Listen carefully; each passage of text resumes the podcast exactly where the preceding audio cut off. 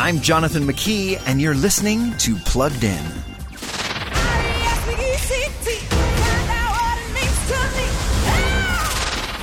In the movie Respect, now available to rent, stream, or buy, we're given an intimate glimpse into the life of the Queen of Soul, Aretha Franklin.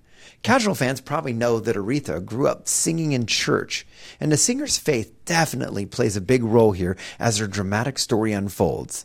That said, we're still exposed to PG 13 depictions of domestic abuse and illicit relationships, as well as profanity and alcoholism. The result is a raw story of highs and lows that ultimately ends on a redemptive note. So we're giving respect a 2.5 out of 5 for family friendliness. Read the full review at pluggedin.com slash radio and be sure to follow us on Facebook and Instagram.